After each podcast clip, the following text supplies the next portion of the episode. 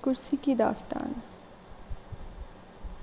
یہ ساری باتیں جو رابعہ اور لال دید کرنے لگی تھیں۔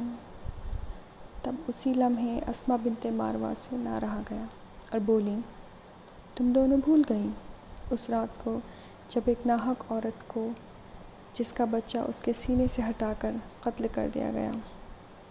کیوں تم دونوں خاموش ہو؟ ان سب عورتوں کی طرح جو آدمی کی ملکیت ہیں۔ کیا کوئی بھی نہیں؟ اس جہاں میں جو اسما کا حال جان سکے۔ اور تم دونوں کو تو اس خدا سے ہی فرصت نہیں، جو نہ جانے کتنی ہی آسما جیسے معصوموں کی اپنے نام پر بھیک مانگتا ہے۔ اے رابعہ، میں تم سے مخاطب ہوں۔ جواب دو۔ اسما ایک جواب چاہتی ہے اس بات کو سن جب رابعہ خاموش ہوئی اور اپنی جانماز کو بچھاتے ہوئے ان کے ہاتھ رک سے گئے۔ اور وہ خالی، کرسی کے کونے میں پڑے ہوئے دل کو دیکھ ایک آہ کے ساتھ خاموش ہو گئیں۔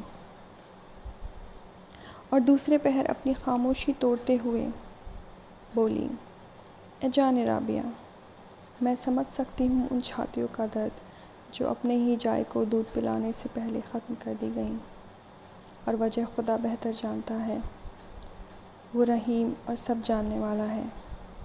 یہ بات سن لال دید نے بال کھول ناچنا شروع کر دیا اور اسما سے مخاطب ہو کر کہنے لگی، میں جانتی تھی کہ رابعہ یہ بات بھی خدا کے سر ہی رکھ دے گی۔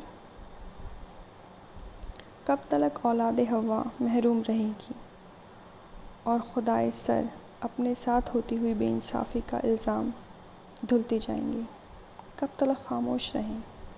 کیوں ہم خاموش رہیں؟